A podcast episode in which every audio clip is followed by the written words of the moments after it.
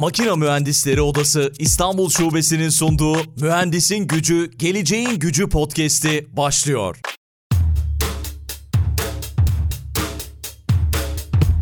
Mühendisin Gücü, Geleceğin Gücü podcast'inden yeni bölümden herkese merhaba. Bu bölümde Almanya'da çalışmalarını sürdürmeye devam eden makine mühendisi Doktor Emir Öngüner konuğumuz oluyor. Emir Hocam merhabalar, selamlar, hoş geldin. Merhabalar, hoş bulduk Aykut Bey. Ee, nasılsın? Sen de Almanya'dasın şu anda. Evet, evet. Bayağıdır e, hatta 16. seneye giriyoruz e, yakın zamanda. E, epey oldu benim buraya geleli. Almanya'dayız. İşte Türkiye'de gibi hava pek güneşli değil burada. Sonbahar dönemlerine girdik ama çalışmalarımızı sürdürüyoruz. Peki bu bölümde mühendislik tarihimiz ve Türkiye'deki bilim yazarlığı üzerine konuşacağız. Ve gerçekten de bu konuda senin önemli araştırmaların var. Bu konu özel ilgi alanın senin. Aynı zamanda YouTube'da yaptığın çok da güzel son dönemin gündemiyle alakalı, Türkiye'deki havacılık sektörüyle alakalı yapmış olduğun 8 bölümlük yanılmıyorsam bir seri de var. O da çok çok yararlı. 6 bölümlük düzeltiyorum bir seri var. O da çok çok yararlı. Şimdi bu bölümde de gerçekten belki de çok fazla konuşulmayan bir konuyu konuşacağız. Ve senin de özellikle bu konuda farkındalık yaratmak istediğini biliyorum.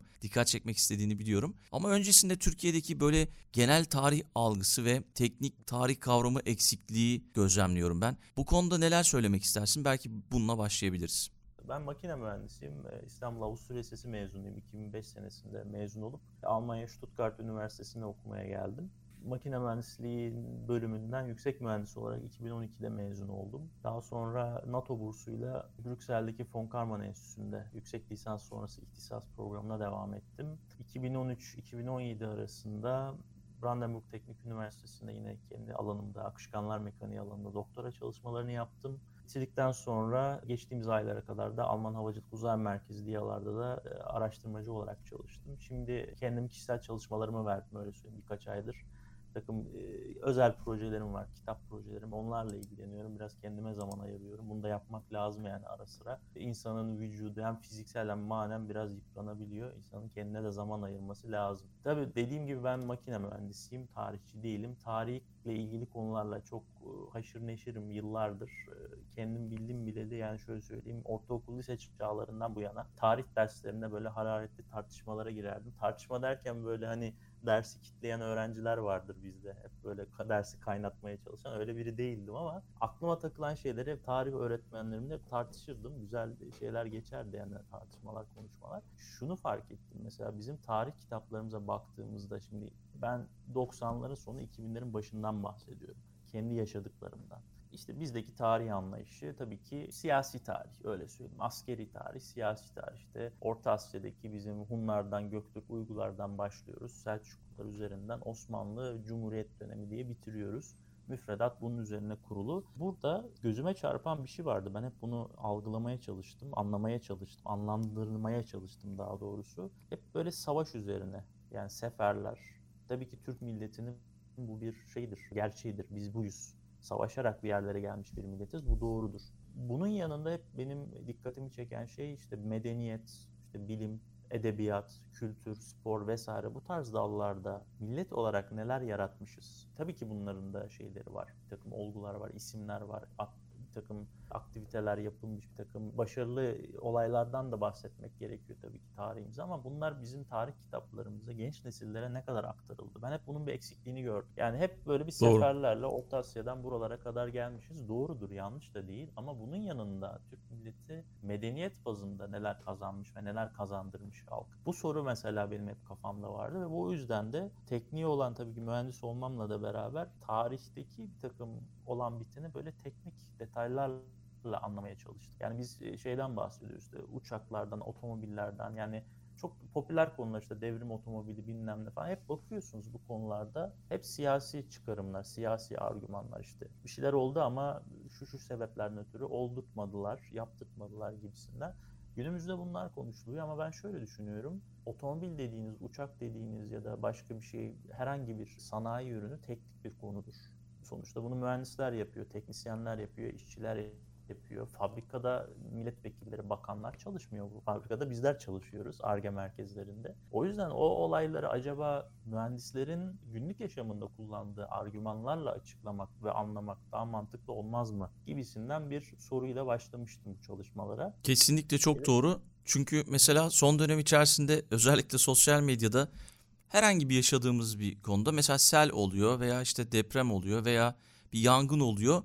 Herkes o konuyla ilgili uzman kesiliyor ama en Evet. çok konuşması gerekenler konuşturulmuyor gibi bir durum oluyor yani. Veya konuşmuyor. Konuşmuyor da olabilir. Tabii kişisel tercih de burada önemli. Dikkat etmek lazım. Herkes bir şey anlatmak zorunda değil. Gönül ister ki konudan anlayan, birikimi olan tecrübeli insanlar fikirlerini paylaşsın. Teknik konularda olması gereken yani ütopik bir şeyden bahsediyoruz belki. Ama bu Evet. sadece sadece şöyle söyleyeyim. Sadece Türkiye için de değil. Yani diğer ülkelere baktığınızda bir Amerika'daki kasırga ile ilgili şeyleri izlediğinizde orada da garip insanlar çıkıp ne dediklerini de anlamıyorsunuz. Sırf böyle popüler olmuş bir insan çıkmış konuşmuş olsun diye onları da yapıyorlar. Yani sadece bu Türkiye bazında demek istemiyorum. Dünyadaki bir yeni bir trend aslında bu. Benim kendi gözlemim tabii bu. Eleştirebilirsiniz. Ben şunu anladım. Yani tanım olarak şöyle bir şey fark ettim. Biz tarih dediğimiz zaman e, Türkiye'de tarih eşittir siyasi tarihtir. Böyle bir tanım getirmişiz ve her olayı siyasi argümanlarla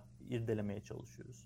Yani böyle e, mizahi bir örnek vereceğim. Ağustos ayında kar yağsa kesin bir siyasi bir olaydan ötürü olmuştur da diyebiliriz yani. Bizim insanımız buna müsait Evet. onu demek istiyorum. Yani Evet, abartı olarak maalesef. ama bence güzel bir mizahi örnek bu. Yani herhangi bir meteorolojik olgu vesaire değil. Kesin karşı taraftaki bir şey yapmıştır, ondan olmuştur demeye getiriyoruz. Bu biraz da bizim insanımızın duygusal yapısı, bizim kendi DNA'mızda var. Türk insanı tabii sıcakkanlı, Akdeniz insanı, kendi kültürüne has bir şey. Biraz böyle rasyonalizmden, akılcılıktan uzak kalıyormuşuz gibime geliyor. Bu benim kendi gözlemim tabii ki. Bundan dolayı da geçmişimizde yaşadığımız bir takım olayları maalesef teknik olaylar yani bu sanayi gelişimleri, erken cumhuriyet dönemindeki birçok şeyde bunlara biz hala doğru düzgün ben tartışabildiğimizi düşünmüyorum. Hala eksik tartışıyoruz yani. Hiçbir şey yapılmıyor demiyorum. Kesinlikle öyle bir iddiam yok ama olayları sadece siyasi çerçeveye oturttuğumuz için bazı şeyler eksik kalıyor. Esas sıkıntı da bu. Yani bunlardan en önemlileri tabii ki bu uçak fabrikaları, devrim otomobili vesaire vesaire. Ve sizin de dediğiniz gibi burada bunları aktarması gereken bir takım kişilere ihtiyaç var. Bu kişiler de bu teknik konulara vakıf olan kişiler olmalı. Burada aslında bir nevi bugünün başlığıyla alakalı olarak bilim yazarlığı konusuna girmek istedik aslında. Ben bununla ilgili Mustafa İnan hocanın ondan da bahsedeyim derseniz Profesör Doktor Mustafa İnan İTÜ'nün eski rektörlerinden çok değerli bir e, bilim insanı. Hatta Oğuz Atay'ı Oğuz Atay'ı biz tutunamayanlar romanıyla tanırız. Oğuz Atay'ın bir de bir bilim adamının romanı diye bir romanı var. Orada da Profesör Doktor Mustafa İnan'ın hayatını anlatıyor. Çok değerli bir Türk bilim insanının hayatını anlatıyor. Oradaki karakter aslında Mustafa İnan. Kendisi erken Cumhuriyet döneminin işte o dönemin yetiştirdiği çok değerli bir bilim insanı. İTÜ İnşaat Yayınları'nın 1988'de yayınladığı bir kitapçıkta görmüştüm. Mustafa İnan Hoca işte vefatından sonra yapmış olduğu bir takım konuşmaları derlemişler, kitapçık haline getirmişler. Burada Türkiye'de bilim yazarlığıyla ilgili 1970'lerde vermiş olduğu bir konuşma gözüme çarptı. Şimdi yine biraz tarihe gidiyoruz. 50 sene evvele gittik farkındaysanız. Bu konuyla ilgili tespitler yapmış anladığım kadarıyla. Tabii evet yani bugün az evvel bizim konuştuğumuz yani buralarda bir eksiklik var dediğimiz şeye 50 sene evvel Mustafa İnan Hoca da dikkat çekti. Bir fark var mı Hocam. merak ettim şu an. Evet Günümüzde. biraz ona girmek istiyorum ben de. Şey zaten burada önemli olan tarih. Şimdi biz mühendislik çatısı altında bunu konuşuyoruz ama tarih neden önemli? Geçmişteki olayları da anlayıp günümüze kadar bir ge- gelişim yaşamış mıyız? Bir şeyleri değiştirebilmiş miyiz? Bunu da anlamamıza yardımcı oluyor tarih. Şimdi burada Mustafa Hoca'nın anlattığı şeyler şöyle söyleyeyim sıkıntılardan bahsediyor. Yani günümüzde bilimsel pozitif bilimlerde teknik alanlarda bir takım olgular var, aktiviteler var dünyada ve bunların halka anlatılmasında bir takım sıkıntılar görüyorum diyor. Bununla ilgili gözüme çarpan dört tane parametreyi saymış. Bir, konuya vakıf olmamak. İki, bilimsel terimlerdeki çevirme güçlükleri. Üç, işin tatbikatındaki hızlılık. 4. Konunun çok yeni olması yüzünden danışılacak kimselerin azlığı veya büsbütün yokluğu. Konuya vakıf olmamak konusu 50 sene geçmiş. Ben hala bir değişiklik görmüyorum açıkçası. Sizin de dediğiniz gibi herkes bir şeyin uzmanı oldu. Eskiden işte bir takım blog sayfaları vardı, bloggerlar. Özellikle bu dijital dönüşüm zamanında ki ben bunu olumlulukla karşılıyorum. Herkesin bilgilerini paylaşması. Şu anda mesela bizim yaptığımız da bir bilgi paylaşımı. Bu güzel bir şey. Evet. Ama konuya vakıf olan insanların, tecrübesi olan, kendinden emin, bilgisine güvenen insanların bunu yapması aslında gerekiyor. Bilimsel terimlerdeki çevirme güçlükleri, ikinci madde, terminoloji sıkıntısı. Yabancı bir kaynaktan bir şey alacaksanız ben mesela hiç konuyla alakasız biri olarak yapacağım bir çeviride hata yapabilirim. Ama o konunun içinden gelen biri konuya vakıf olduğu için onu daha düzgün bir şekilde anlatabilir. Yani herkes kendi uzmanlığındaki konuyu aktarmak çabasına girerse daha verimli olur demeye getiriyor. İşin tatbikatındaki hızlılık, e, aceleci davranmak. Yani bu günümüzde de ilk ben paylaşayım. Böyle bir haber mi var? İlk, ilk benim işte şeyimden, YouTube kanalımdan şey olsun. İlk benim haber portalımdan şey olsun. Yani Doğru. bir- ben bunu çok gereksiz bir yarış olarak görüyorum. Yani önemli olan ilk kimin bunu yaptığı değil. İlk önemli olan doğru bilginin verimli bir şekilde aktarılabilmesi formatı yani daha doğrusu. O yapmış bu yapmış önemli değil. Önemli olan o doğru bir şekilde nasıl yapmanız gerekiyor. 3 gün 5 gün daha fazla üzerinde çalışırsınız. O yazı üzerinde ya da video üzerinde artık video üzerinden de yapılıyor bunlar. Ama doğru düzgün bir şey olur. Sonuncusu da e, konunun çok yeni olması yüzünden danışılacak kimselerin azlığı veya büsbütün yokluğu. Bu da önemli. Yani bu teknolojiyi takip etmek. O kadar çok alt bilim dalı açıldı ki yani bugün artık yapay zeka mühendisliğinden bahsediyoruz. Bilgisayar mühendisliği vardı. İşte daha sonra yazılım mühendisliği çıktı. Şimdi yazılım mühendisliğinin altında da başka şeyler çıkıyor. Gibi gibi bu çok hızlı gelişen bir sektör olduğu için bilim dünyası özellikle mühendislik bazında bahsediyorum. Bu konuda yeni bir bilgi çıktığında anında bunu anlatabilecek insanlara da bir şekilde ulaşmanız gerekiyor ama sizin ülkenizde bu insanlar var mı? Mevcudiyet de önemli. Yine kalifiyeli insan varlığı. Bu dört tane maddeyi bilerek okumak istedim. Çünkü e, 2021 bazında bakıyorum. Bir şey değişmiş mi? Ben fazla bir şey değiştiğini gözlemleyemiyorum maalesef. O yüzden bunu e, şey yapmak istedim, paylaşmak istedim. Mustafa İnan dediğimiz gibi çok değerli bir bilim insanı. 2021 bazında yani şöyle söyleyeyim, konuya vakıf olmamak kötü niyetli olduğunu düşünmüyorum insanların. Herkes bir şey paylaşmak istiyor. Bir şey okuyor, ilginç bir şey buluyor. Tamam güzel, ben hiçbir zaman karşı değilim yani asla öyle bir yanlış anlaşılma olmasın ama konudan anladığımız formatta anlatabilirsek yani herkes yani haddi olmayan işlere kalkışmasını da demek istemiyorum. O çok ağır bir laf olur ama herkesin sonuçta belli bir algı potansiyeli vardır. Doğru herkesin bir limiti var. Ya ben mesela nasıl diyeyim cerrahi ile ilgili bir şey anlatacağım. Çok sırıtır yani. insanlar derler Emir sen sen kim tıp kim derler. De haklılar yani.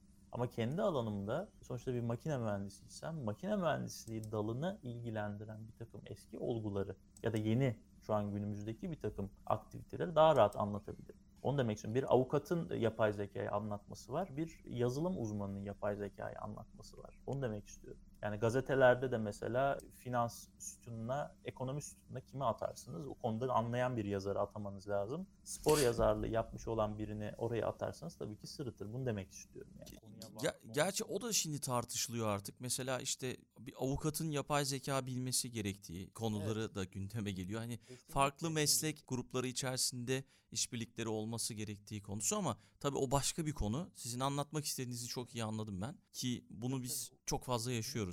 Tabii de hukukçular yani belki orada bir çelişki olabilir o söylediğinde. Hukukçuların yani yapay zeka hukuku adında bir alan da çıktı ki çok da mantıklı. Dijital çağdaki hukuki değişiklikler yani bu, bu alanda yüksek lisans doktora çalışmaları yapılıyor. Yani sözüm yanlış anlaşılmasın elbette ki multidisipliner disiplinler arası çok önemli. Yani ben de mesela bir tarihçi değilim ama kendi alanımın tarihçesini anlamaya çalışıyorum. Bu alanda da bir şeyler yapıyorum. Aynı şekilde sizin kendi uzmanlığınızı mesela bilimsel bir herhangi bir pozitif bilimle olan kesiştiği noktada bir kendi görüşünüzü aktarmanız da önemli. Ama burada vakıf, konuya vakıf olmak anlatabiliyor, an- anlatmak istediğim şey bu. Evet çok Ne iyi anladım. var? Yani bir mühendislik tarihini bir mühendisin anlatması kadar doğal bir şey olamaz herhalde. Yani. Tabii tabii elbette. Yani mesela bir kimya üzerine bir şey anlatacaksak kimyagerin bunu anlatması gerekiyor. Ben Doğru. mesela o alanda kendimi çok yetersiz görüyorum. Benim heveslendiğim bir alan da değil ama böyle ağır sanayiyle ilgili işte uçaklar, otomobiller vesaire eğitimini de aldığım için tabii ki o işin Ar-Ge süreci, üretimi vesaire bunun içinden de geldiğim için eğitimini almışım, çalışıyorum, hala çalışmaya devam ediyorum bu alanda. Tabii ki benim yani ben kendim sembol olarak sadece burada gösteriyorum. Yani örnek olarak sadece birçok insan bunu yapabilir dünyada. Anlayan insanların bunu nakletmesi, kendi argümanlarıyla nakletmesi ve anlaşılır şekilde halka bunu intikal ettirmesi daha doğru diye düşünüyorum. Doğru. Ee, geçtiğimiz günlerde Makine Mühendisleri Odası İstanbul Şubesi İstanbul'da yaşayan mühendisler hakkında bir araştırma yaptı. Bu raporu da paylaşırım podcast'ın açıklama kısmında. Çok güzel bir araştırma. Burada Mesleğe ve meslek eğitimine bakış diye bir bölüm var. O bölümü okumuştum. İşte buradan belki hani odaların da önemi ortaya çıkıyor. Az önce de söylediniz ya işte bu tip etkinliklerin çok önemli olduğunu, işte bu tip odaların, bu tip faaliyetlerin çok önemli olduğunu. Her mesleğe bakış açısı farklı. Burada mühendisliğe de bakış açısı biraz farklı. O raporda çok ilginç sonuçlar ortaya çıktı. Onu da böyle dipnot olarak paylaşmak istedim. Tabii burada bir de şunu da söylemek lazım. Mühendislik dediğiniz çok eski bir meslek. Yani bir hekimlik kadar eski bir şey. Aslında bu mühendisliğin kökeni, işte mimarlık, mühendislik hep beraber anılır zaten. İnsanlığın kökenine gittiğinizde yani biraz şimdi mühendis neden tarihle ilgilenir? Çünkü günlük yaşamınızda da siz aslında tarihle ilgileniyorsunuz. Yani bir makale yazdığınızda mesela akademisyen olarak ilk önce yapmış olduğunuz ilk bölüm literature survey dediğimiz kaynak araştırması. Benden evvelkiler ne yapmış? Öncelikle bunu ortaya koymak zorundasınız. Onlar ne yapmış? Hangi sonucu bulmuşlar? Ve benim araştırmamı evvelkilerden ayrı kılan nedir? Ve benim araştırmanın sonucu, sonucunda da evvelkilerle olan, olan kıyaslamayı ortaya koymanız lazım. Yani ben benden evvelkilere nazaran yeni ne koydum ortaya? Bunu ortaya koyduğunuz zaman bilim yapmış oluyorsunuz. Aslında tarih bu işin içinde de var. Ama biz tarihi farklı algılıyoruz. O yüzden gözümüze belki çarpmıyor. Mesela mühendislik açısından şunu demek istiyorum. Ürün tasarlama yani mühendisin sizin az evvel dediğiniz raporda anlamış olduğum şeyi anlatmaya çalışıyorum burada bilinç yani mühendis nedir? Bu aslında biraz da işin mesleki felsefesi, etiğine giriyor. Gençler neden, neden mühendis olmak ister mesela? Bu, bu konularda mesela ben daha çok ortaokul liselerde de bir takım rehberlik sınıflarında belki bunlar verilebilir. Ya şunu anlatmak lazım. Mühendis ya da mimar. İkisi ben ayrı tutmuyorum. Mimarlık da çok önemli. Mesela hekimlik kadar bunlar çok önemli meslekler. Bir çözüm üretmeye çalışıyoruz. Bir, bir insanlığın, medeniyetin devamını sağlamak için teknik çözümler üreten insandır mühendis ve mimar. Mesela yıllar evvel yani Adem'le Havva'ya kadar gidersek sonuçta doğada yaşıyordu bu insanlar. Hayatta kalması gerekiyor. Birinci görevi hayatta kalması lazım. Hayatta kalması için ne yapacak? Bir çatı, bir ev kurmak zorunda. Burada bir mimarlık var gördüğünüz gibi bir inşaat olgusu var.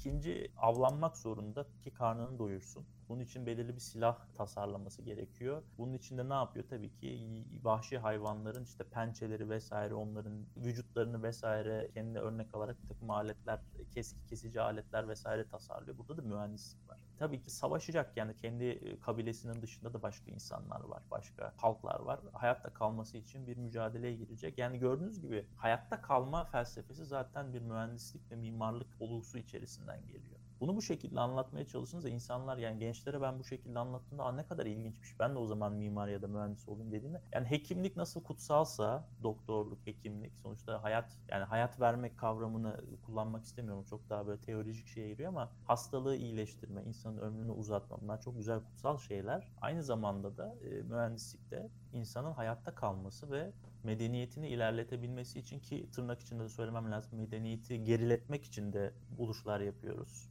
savaş vesaire bu tarz şeyler de bu mühendislerin işi. O ayrı bir konudur. Ama genelde dediğimiz gibi medeniyetimizi ilerletebilmek için teknik çözümler bulmaya yarayan bir meslek alanı. Yani yine bakın bunu anlatmak için yine tarihe girmeniz gerekiyor gençlere bunu anlatmanız için. Bunu demek istiyorum. Ee, Doğru. Türkiye'de bu şekilde anlatılıyor. Aslında mühendislik felsefesi, mühendislik etiği ben Almanya'da okuduğumda böyle dersler görmedim. Çok aradım ama mesela Almanya'da bu tarz dersler verilmiyor. Tam da onu soracaktım. Başınızdan geçen böyle ilginç bir durum, bir olay var mı, bir örnek var mı diye. Belki onu onu yani bahsedebilirsiniz.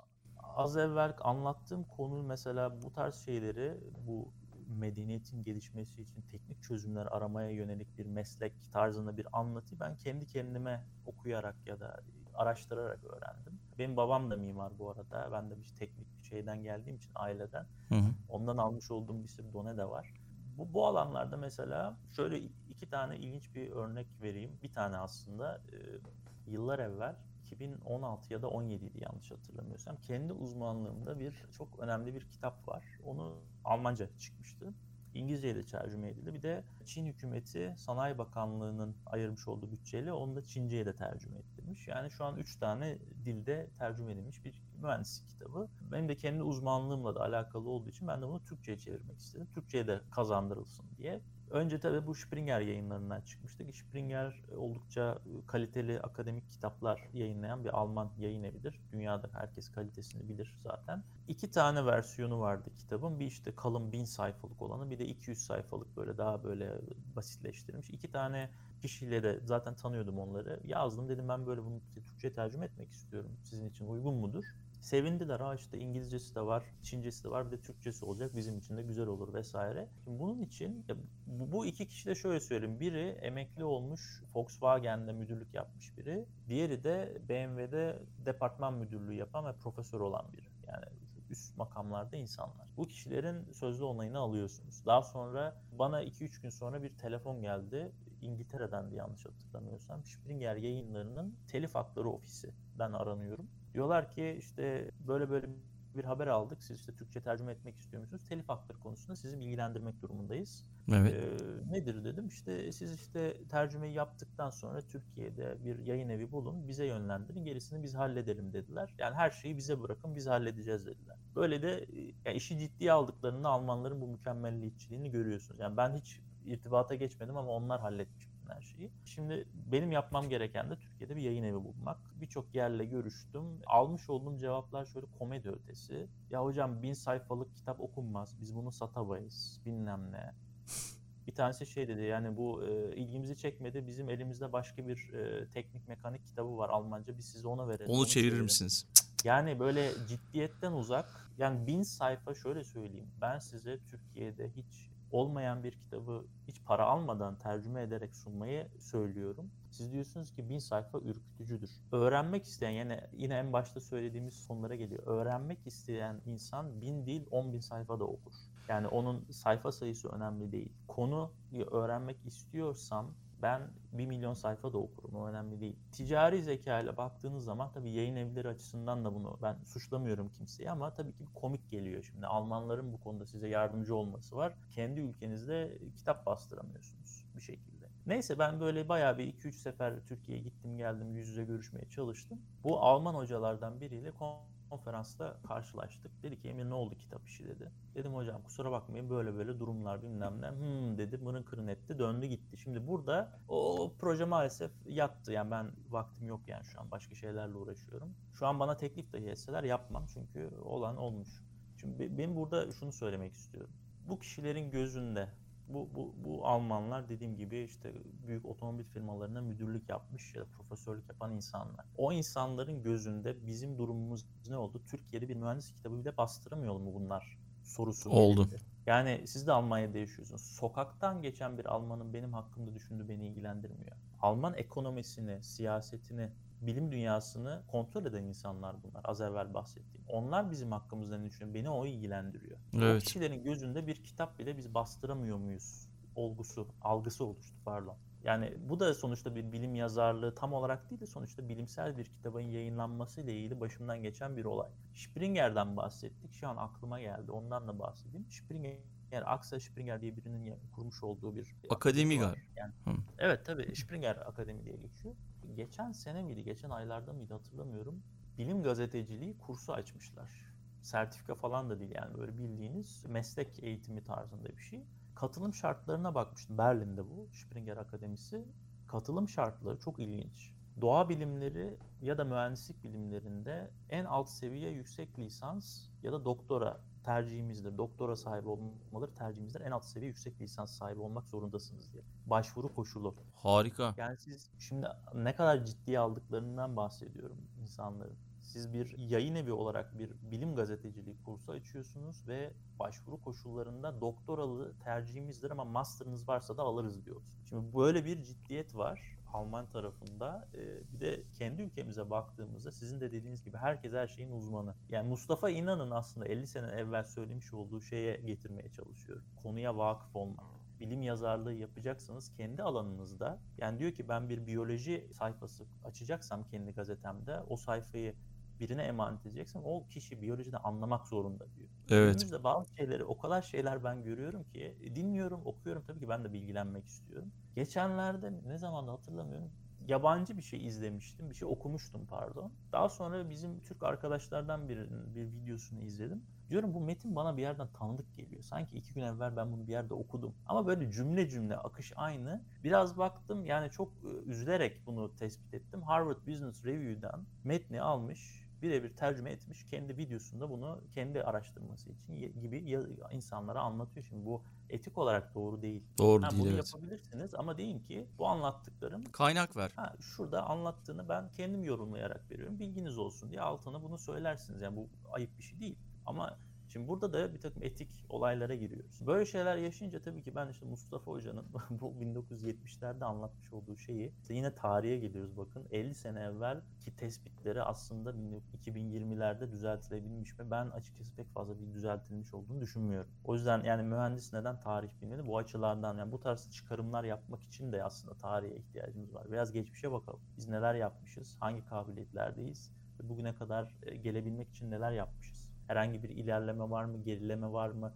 Gerileme de olabilir. Yani bu ayıp bir şey değil ama bunu tespit etmek gerekiyor. Bir yerde bir hata varsa da arkadaşlar biz burada şu şu hataları yapmışız, bunlarımızı düzeltelim demek lazım. Ki mühendisliğin tabiri caizse raconu da budur. Bir hata varsa hatayı da bulmanız gerekiyor ve hatayı düzeltmek üzere yöntem ve çözüm önerisi bulmak da mühendisin görevi. Sadece biz makineler tasarlamıyoruz. Mühendis analitik düşünce sistemi de insanlara bunu e, kazandırmaya çalışıyor. Durum bu. Çok güzel özetlediniz gerçekten. E, bu arada yani kitap demişken sizin de bir kitabınız var. Ondan da bahsetmeden geçmeyelim. Bir avcı tayyaresi yapmaya karar verdim diye. TÜBİTAK'tan yayınlandı yanılmıyorsam. Evet doğrudur. Geçen tam bir sene oldu bu arada önümüzdeki hafta tam bir sene olacak. 20'li Eylül'ün 20'li günlerinde diye hatırlıyorum. E, doğrudur ben şöyle söyleyeyim kitabın konusu yine teknik tarih biraz şöyle söyleyeyim. Türkiye'nin e, 30'lu yıllarda kamuda değil de özel teşebbüslerden en önemlilerinden Nuri Demirağ 1930'lu yıllarda İstanbul'da kurmuş olduğu bir atölye, etüt atölyesinde ekibiyle beraber oluşturmuş olduğu bir proje programında ki proje programı diyorum çünkü farklı farklı uçaklar üzerinde durmuşlar, tasarımları üzerinde. Türkiye'de bilinmeyen bir uçak konseptini tespit edebilmiş oldum. Çalıştığım enstitüde Alman Havacılık Uzay Merkezi arşivinde İlginç olan şey şu ki biz 1937 senesinde bir savaş uçağı tasarlamışız. Yani yapmışız demeyeyim bakın tasarlanmış ve bu Demirağ'ın ekibi Türkiye'de o sıralar altyapı konusunda sıkıntılar olduğu için yani mesela bir rüzgar tüneli tesisi olmamış ki bir otomobil bir hava aracı tasarladığın zaman ARGE sürecinde testlerinizi hava yüklerini, hava kuvvetleri vesaire bunları ölçmeniz için rüzgar tüneli dediğimiz tesise sokmanız gerekiyor. Evet. Statik testler vesaire bunlar bir sürü bir sürü farklı şeyler var. Bunları kısmen artık bilgisayarda yapabiliyoruz simülasyon programlarıyla. Türkiye'de böyle bir düzenek olmadığı için Demir ve ekibi de bu çizimleri Almanya'ya Göttingen'deki o zaman başka bir isimle anılıyordu. Aerodinamik Deney Kurumu diye geçiyordu. O zamanlar var Ee, mıymış Almanya'da? Tabii Almanya'da 1910'larda vesaire başladı bu olay. Hala bazı ülkelerde yok çünkü bu Formula 1'in testlerini de Almanya'ya gelip yapıyorlarmış. Doğrudur. Şöyle söyleyeyim.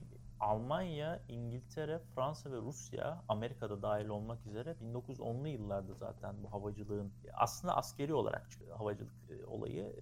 Bir takım eski böyle nasıl diyeyim konservatif görüşlü generaller havacılıktan bir iş olmaz. Biz karadan halletmeye devam edelim diye havacılığa karşı çıkan generaller bile olmuş. Ama dediğim gibi bu olayı şöyle söyleyeyim. Uçak yapmak ayrı bunu bilimsel formatta ilerletebilmek ayrı. Uçağı herkes yapar. Yani siz de elinize 3-5 tane malzeme alın, garajınıza kapanın, uçacak bir şey yapabilirsiniz oradan buradan bakarak. Ama bunun bir devamlılığının sağlanması, bunu bilimsel bir formatta oturtulması önemli. İşte Almanya, İngiltere Fransa ve Sovyetler Birliği de özellikle, eski pardon özür dilerim o sıralar Rus Rus Çarlığıydı. O zamanlarda da Amerika'da dahil olmak üzere bunu bilimsel olarak zemine oturtmaya çalışan ülkeler olarak karşımıza çıkıyor. Mesela İtalya vesaire daha sonra gelmiş bunların arasına. Biz e, ne yazık ki bu çok yabancıydık. Mesela Osmanlı'nın Birinci Dünya Savaşı dönemine denk geliyor bu dönemler. Şunu da açıkça söylemek lazım. Birinci Dünya Savaşı'nda Osmanlı'nın hava kuvvetlerinin başında bir Alman subay vardı. Komuta kademesi yani Genelkurmay Başkanı Enver Paşa'yı biliriz. O Harbiye Nazırı'dır ama bir Alman askeri misyonu geldi biliyorsunuz. İşte Liman von Sanders heyetinde vesaire önemli kademelerde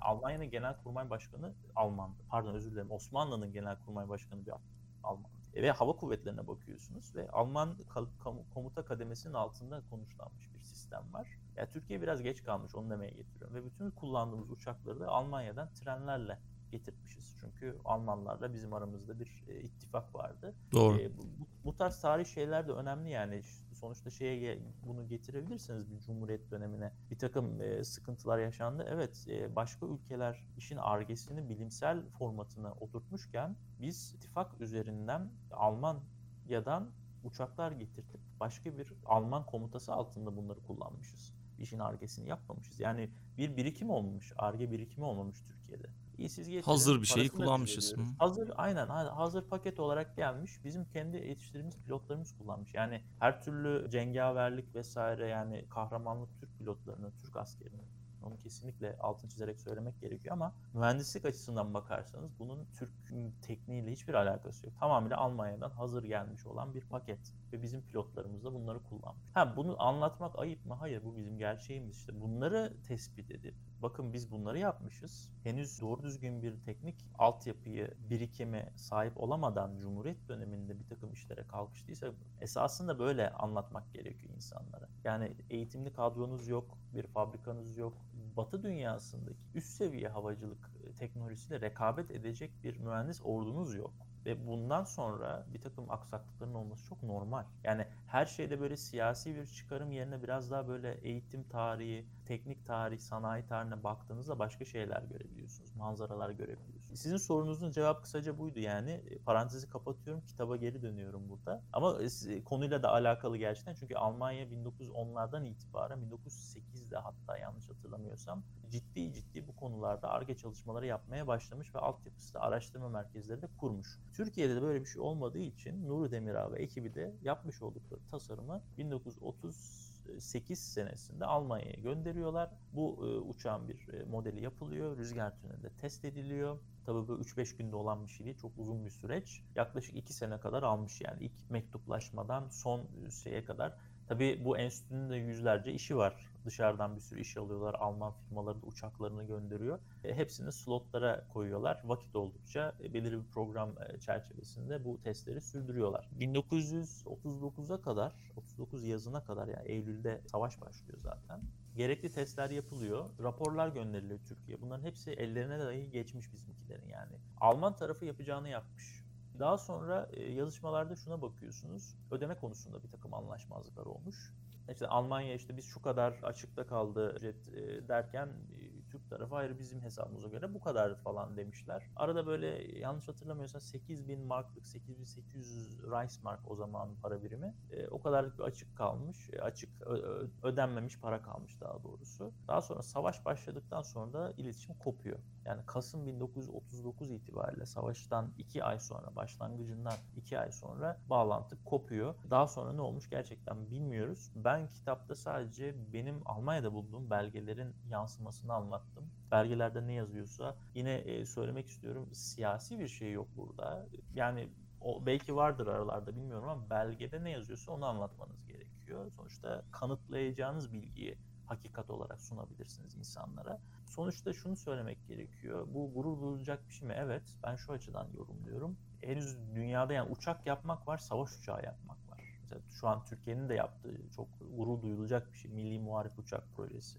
Ankara'da TUSAŞ bünyesinde. Bunu yapacak kapasitede dünyada sayılı ülke var. Ve o lige girmek için böyle bir şey yapabiliyorsanız bunu tabii ki takdir edeceksiniz. Bunun şimdi 80 sene evveline geldiğinizde yine benzer bir manzara var. Türkiye yine o lige girmek için bir de kamu değil özel sektörden biri buna heveslenmiş. Bu da Ne kadar iyi.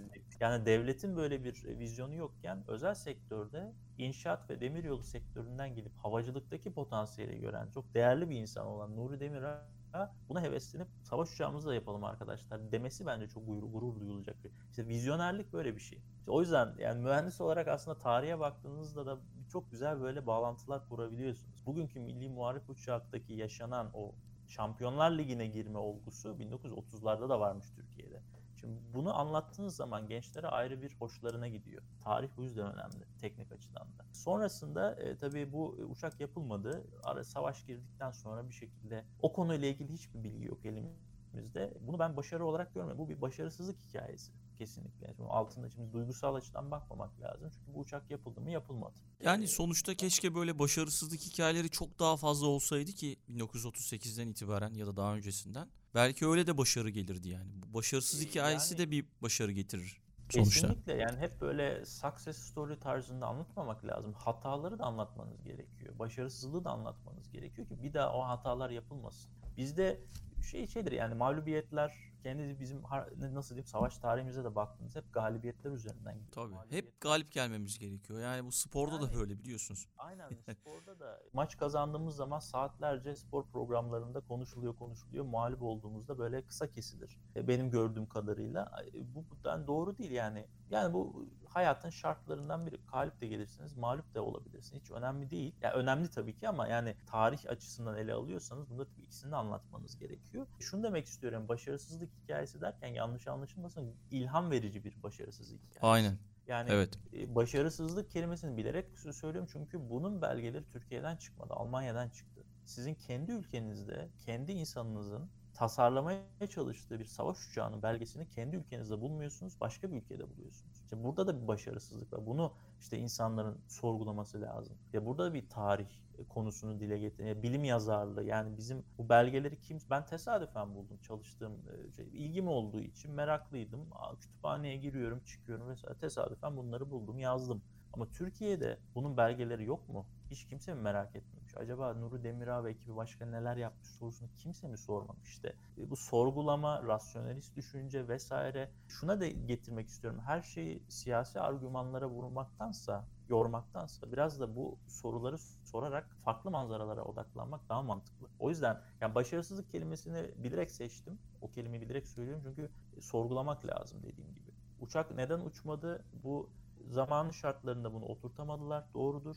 Ama şunu da yine aynı şekilde söylemek lazım. Kendi ülkemizde bunu testlerini yaptıracak altyapıyı neden kurmamışız? Bunu da sorgulamak lazım. Ha, e, eleştireceksek bunları eleştirelim. Doğru şeyleri eleştirelim. Yani hep işte X siyasetçisi şunu yaptı, Y siyasetçisi şunu yaptı. Yani bana çok böyle yüzeysel geliyor bunlar. Biraz daha derine inerek bunu doğru argümanlarla anlatmak daha doğru olur diye düşünüyorum. Orada herhalde bir de işte savaşın ortaya çıkması da ta- bir talihsizlik olmuş bu proje için. Tabii. Yoksa zaten bu ilk Türk tipi avcı uçağı olacaktı sanırım değil mi? Eğer Doğrudur. Doğrudur. hayata geçseydi. Ondan sonrası da gelirdi herhalde havacılık tarihimiz açısından. Elbette ki zaten bir devinime girdikten sonra tak tak tak tak böyle dişinin çarkları nasıl birbirine geçer o dönmeye başlar. E tabii şunu da söylemek lazım. Türkiye'den bir Boeing çıkar mıydı? Şimdi hep böyle şeyler söyleniyor işte bir takım sıkıntılar yaşanmasaydı bizim de Airbus'ımız, Boeing'imiz mi olurdu? Olurdu gibisinden bir takım iddialar var. Şunu söylemek lazım. Tarih e, eğerle yazılmaz. Yani olsaydı şöyle olurdu vesaire. E, Yani bu virtual history dediğimiz yapay tarihe geliyor biraz. e, Sanal tarihe. Böyle bir şey doğru değil. Bilimsel bir yaklaşım değil. Çünkü olan olmuş, ölen ölmüş, kalan kalmış. Galip olan galip olmuş, mağlup olan mağlup olmuş. Değiştiremezsiniz. Yani şu tarz söylemler de var işte. Türkiye, biz Osmanlı olarak Birinci Dünya Savaşı'nda kazansaydık. Yani olan olmuş bitmiş neyini tartışıyorsunuz? Aynı şekilde bu uçak fabrikaları hususunda da Türkiye'den bir Boeing çıkar mıydı? Bunu bilemeyiz ama e, bunu analiz edebilmek için doğru argümanlara bakmak gerekiyor. Türkiye'deki eğitim sistemi, yani bu bunu yapacak olan insanlar, en başta dediğim gibi milletvekili, bakan, cumhurbaşkanı yapmıyor bunları. Mühendis yapıyor, teknisyen yapıyor, işçi yapıyor, biz yapıyoruz. E, Türkiye'nin şeyine bakıyorsunuz orada. E, benim e, en başta bahsettiğiniz o seminer serisinde de bunları detaylı şekilde belgeleriyle anlattım. E, 1925'ten itibaren bir uçak sanayi serüveni başlıyor. İşte Kayseri'deki Toptaş Almanlarla ortak kurulanlardan başlıyor. E, 30'lu 40'lı yıllarda devam ediyor. Şimdi bunları yaparken sizin bu işlerin altından kalkabilecek insana da istihdam etmeniz gerekiyor. Bu insan nereden geliyor? Gökten inmeyecek bunlar. Yani siz istediğiniz kadar lüks binalar inşa edin. İşte nasıl diyeyim en mükemmel teknolojiyle donatılmış böyle mimari yapılar falan bunun içine ya da ARGE merkezi bunun içine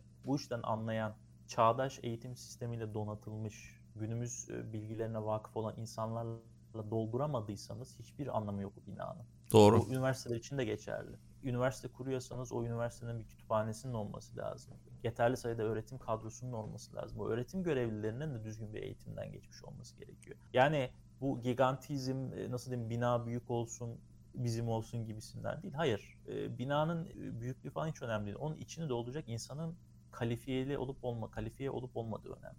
Şunu, şunu demek istiyorum.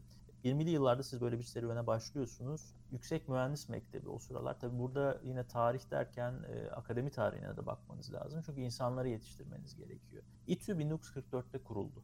İTÜ'den evvel Yüksek Mühendis Mektebi vardı. İstanbul Gümüşsuyu'nda Taksim'de biliyorsunuz. Hala makine fakültesi olarak Evet. faaliyet gösterir. Orada faal olan e, Yüksek Mühendis Mektebi adı üstünde mektep. Yani Ingenieur Almanlarda da vardı. Onlar lağvedildi. E, mektepte siz ne yapıyorsunuz? E, bilgi üretmiyorsunuz. Yani siz öğrenci olarak gidiyorsunuz. Hocanız anlatıyor. Not alıyorsunuz. Sınava giriyorsunuz. Geçiyorsunuz. Mezun oluyorsunuz. Yani e, oradaki akademisyenin böyle bir lisansüstü çalışma, doktora vesaire hep diyorduk ya şu kadar insan doktora için yurt dışına gönderildi Atatürk döneminde vesaire. Sizin ülkenizde Darülfünun yani eski İst- İstanbul Üniversitesi ve Ankara Üniversitesi dışında doktora yani lisansüstü eğitim verecek, araştırma yapacak bir kurumu yoktu Türkiye'nin. Mesela bu konularda eksiklikler var. 1941'de mesela Tayyare Şubesini kurabiliyorsunuz. 20'li 30'lu yıllarda bunları devam ettirirken demek ki uygun bir müfredat e, yaratamamışsınız eğitim kurumunuzda. O sırada diğer ülkeler 30-40 sene önünüzde zaten. Ha, onu demeye getiriyorum. Biraz kıyaslama yaptığınız zaman Almanya ile İngiltere, Fransa, Amerika ve Sovyetler Birliği'ni de asla yabana atmamak lazım. Japonya. Bunlar hep havacılığın önemini anlamış ve eleman istihdamına da yani eğitime de önem vermişler. Biz 1941'de ancak uçakla ilgili eğitim verebilecek bir şube açabilmişiz. Ya bunlar önemli eksiklikler. 43'te ilk mezununuzu veriyorsunuz. Kaç kişi mezun olmuş biliyor musunuz? 6 kişi mezun olmuş. Şimdi Altı. 6 kişi. E, Türkiye'nin Kayseri'de şeyi var, tesisi var, Eskişehir'de var. Bunun yanında Nuri Bey'in yerleşkesi var hem Beşiktaş'ta hem Yeşilköy'de vesaire. Yani bir sürü, çok fazla değil ama yani elle sayılacak kadar e, tesisleri var havacılık sektöründe. Şimdi bunları besleyebilecek insan kaynağı senede 6 kişi diye bakarsa sadece Tayyar'dan bahsediyorum. Yani bu, bu gerçekten sayıca az. Gerçi o zamanın nüfusuna nazaran da bakmak lazım. Türkiye'nin nüfusu 80 milyon da değildi. 19 milyon diye hatırlıyorum. İkinci Dünya Savaşı'nın sonlarında 45 yılında 19 milyon kadar diye hatırlıyorum. Başka önemli bir şey mesela, başka bir, bir tane daha bahsedeyim. Bilim yazarlığından bahsedeyim mesela. Kitap yazma olayı. Sizin yapmış olduğunuz, vermiş olduğunuz akademik eğitimin kalitesi sadece işte PDF dokümanlarına bakıp şu hoca şu dersi veriyormuş değil. Sizin öğretim üyelerinizin yapmış olduğu yayınlar. Şimdi burada şey demek istiyorum. Kitap yazma olayı. İlk Türk Akademisi'nde uçakla ilgili ilk kitap 1946'da yazılabilmiş. Sizin Türk öğretim üyesi Türkçe kendi bilgileriyle uçaklar, tayyarelerle ilgili ilk yazdığı kitap 1946. Yani tercüme kitapları olur hala biz de tercüme kitaplarla şey yapabiliriz. Onlar hiçbir şey ama bu kaliteyi anlatmak açısından söylüyorum. Sizin öğretim üyeniz kendisinden neler koyarak bunu yapabilmiş. 41'de anca şube kuruyorsunuz. İlk mezununuz 43'te. 46'da ilk kitap yazabiliyorsunuz ve bunu 20'li yıllardan itibaren başlattığınız serüvene nasıl entegre edeceksiniz? Yani bir kayma var. Time scale olarak zaman çizelgesine baktığınızda tam oturmamış bir takım şeyler var. Bu gibi şeylere baktığınızda tabii ki yine teknik seviyenin aslında Batı ile kıyaslanacak şekilde olmadığını görüyorsunuz. Bunu söylemek ayıp bir şey değil. Dediğimiz gibi e, bir takım hatalar, şeyler varsa, susuzluklar varsa bunlardan da bahsetmek lazım. Bir tane daha örnek vereyim son olarak bu bilim yazarlığı ile ilgili. 1950'de çıkan başka bir İTÜ profesörünün kitabının ön sözünde ilginç bir şey yakaladım. Onu da seminerlerinden bir tanesinde görebilirsiniz. O kitabın kapağını da koydum yani ön sözü de koydum. 1950'de çıkmış bakın ülkemizde ahşap imalatın ön planda olmasından dolayı diye başlıyor. Yani yüksek ekseriyette uçak imalatının ahşaptan yapıldığı göz önüne alınarak Hmm, kitabın evet. içeriğinde buna göre şey yaptım. Şimdi 1950'de sizin ülkeniz yani fabrikalarınız var Türk Hava Kurumu'nun vesaire.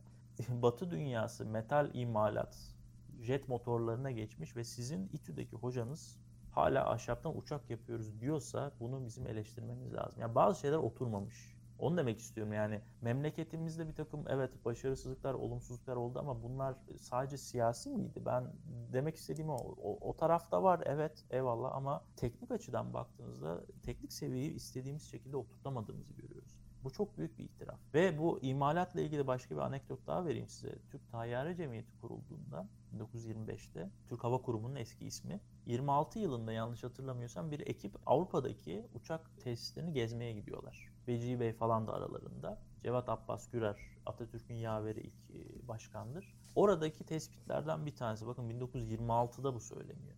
Avrupa'da ahşap imalattan çıkıp metal imalata geçildiği gözlemlenmiştir diyor. 1926'da.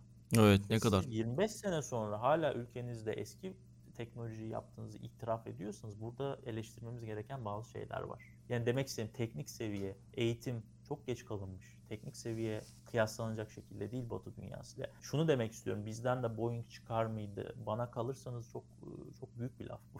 Boeing çıkması için sizin insanlarınızı düzgün yetiştirmeniz lazım. Altyapıyı hala bir takım o benim seminer serimde de görebilirsiniz. Devlet raporlarında altyapı laboratuvar yok. Uçağınızı test edecek şeyiniz yok. Sizin tesisiniz neyden bahsediyoruz? Yani bunları konuşmak aslında ayıp değil. Konuşulması taraftarıyım. Yani başarısızlık diyoruz ya. Bunları konuşalım. Bunları doğru argümanlarla anlatalım. Eleştirelim ve bunların bir daha yaşanmaması için doğru adımlar atalım ki gençler bizden sonraki gelen nesiller hem bizim neslimiz aktif olan nesiller ve bizden sonraki nesiller o sıkıntıları yaşamasınlar.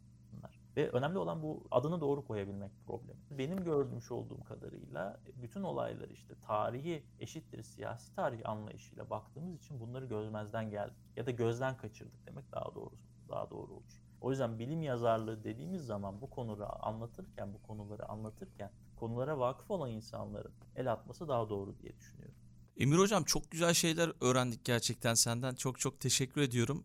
Yavaş yavaş da sona geldik ama kapatmadan önce bir de Makine Mühendisleri Odası İstanbul Şubesi adına Mühendisin Gücü, Geleceğin Gücü podcastini hazırlıyoruz.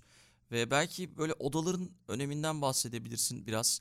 Almanya'daki gözlemlerin nasıl? Türkiye'de hiç Tabii, evet, bulundun mu, evet. çalışmalar yaptın mı? Katkıları ki- anlamında neler söylemek istersin?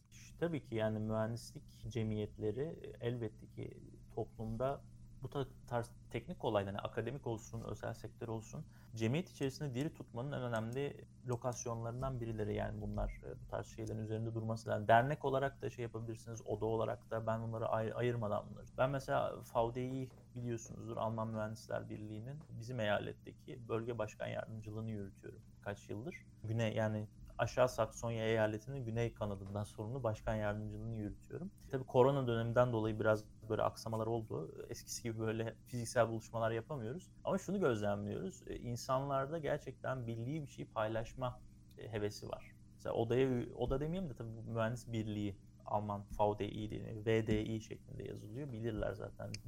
de bakabilirler.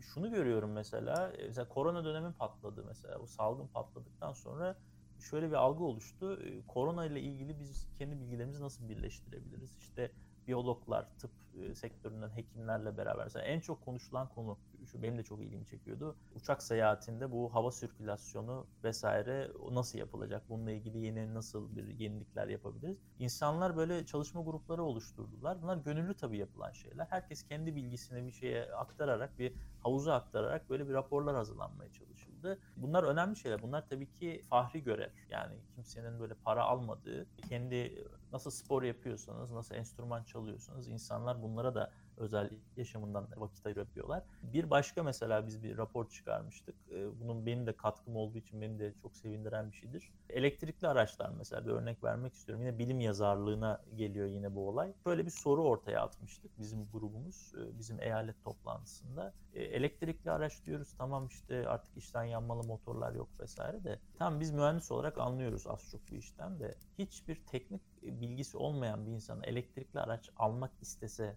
neyi bilmek zorunda? Neye bakmak zorunda? Yani böyle bir bir broşür hazırlasak ve bunu PDF olarak internetten dağıtsak hiç mesela teknik olayla hiç alakası yok. Elektrikli araç almak istiyor ama ne yapacağını bilmiyor. O kişilerin anlayacağı dilde bir broşür, bir kitapçık hazırladık. Elektrikli araç almak istiyorsam nelere dikkat etmem gerekiyor diye bir, bir kitapçık. Bunu hazırlandı. Konuyla ilgili işte çalışma grubu oluşturuldu. Ve yine farkındaysanız ya konuya vakıf olma bakın. Ya Mustafa İnan'ın 1970'lerde söylediği şey. Elektrikli araç konusunu anlatabilecek insanlardan oluşturulan bir grup tarafından halkın anlayacağı dilde yazılmış bir broşür oluşturuldu. Bu önemli. Çok önemli evet. Yazarlığına giriyor. Ve gerçekten de okuduğunuz zaman baktığınızda işte motor gücüne mi bakmam gerekiyor? Mesela en önemli şey şarj.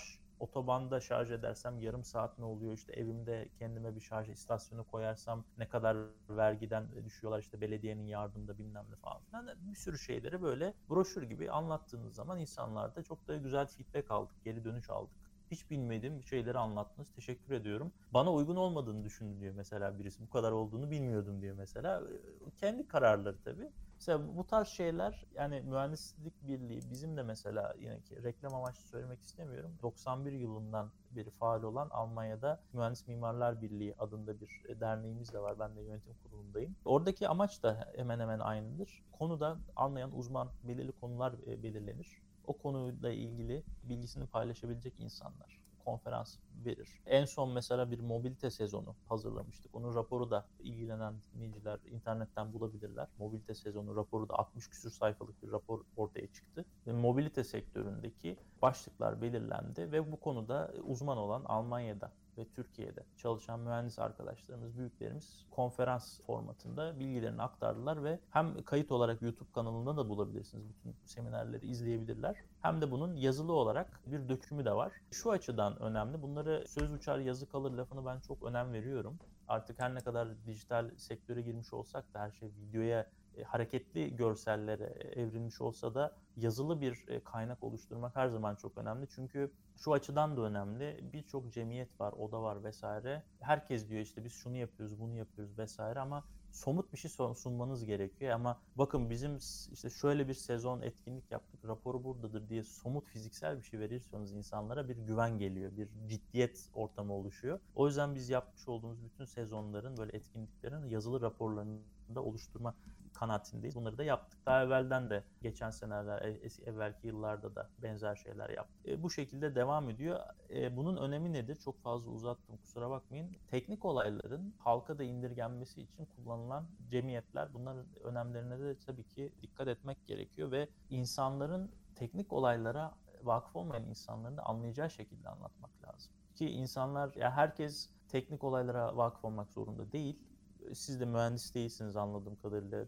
Evet yani ki zaten teknik söyleşiler de yapılıyor. Mesela makine mühendisleri odası İstanbul şubesinde. Ama teknik olmayan söyleşilerin de seminerlerin, konferansların yapılması gerekiyor dediğiniz gibi. Tabii ki. Yani teknik olsa da e, o alandan olmayan kişinin de anlayacağı şekilde anlatmanız gerekiyor ki herkes onu anlayabilsin, vakıf olabilsin. Buradaki önemli olan o. Yani aynı frekansa indirgemeniz gerekiyor kimse yani Fransız kalmasın yani tabiri caizse. evet. O yüzden yani ben bu tarz e, mühendis birliklerinin, odaların faaliyetleri çok önem veriyorum. Tabii konu seçimi önemli. Hem günümüzdeki aktif konuları takip edip bir de geçmişi de unutmamak lazım tabii ki. Ben sadece kendi ilgi alanım diye söylemiyorum ama bunun özellikle Türkiye'deki odaları da bunu bir mesaj olarak, bir tavsiye olarak iletmek istiyorum. Sanayi tarihinde makine mühendisliği odasından bahsediyorsak Türkiye'nin ağır sanayi tarihiyle ilgili de bir takım işler yapılması gerekir diye düşünüyorum. Kendi gözlemime göre bu çok eksik kaldı. Bu alanı da doldurmak lazım. Bu da tabii ki odaların bu tarz mühendis cemiyetlerinin de görevidir bence. Katılıyorum. Çok teşekkürler Emir Hocam katıldığın için. Rica ederim. O zaman son sözü sana bırakıyorum. Son söz olarak mühendisin gücü, geleceğin gücü diyorum.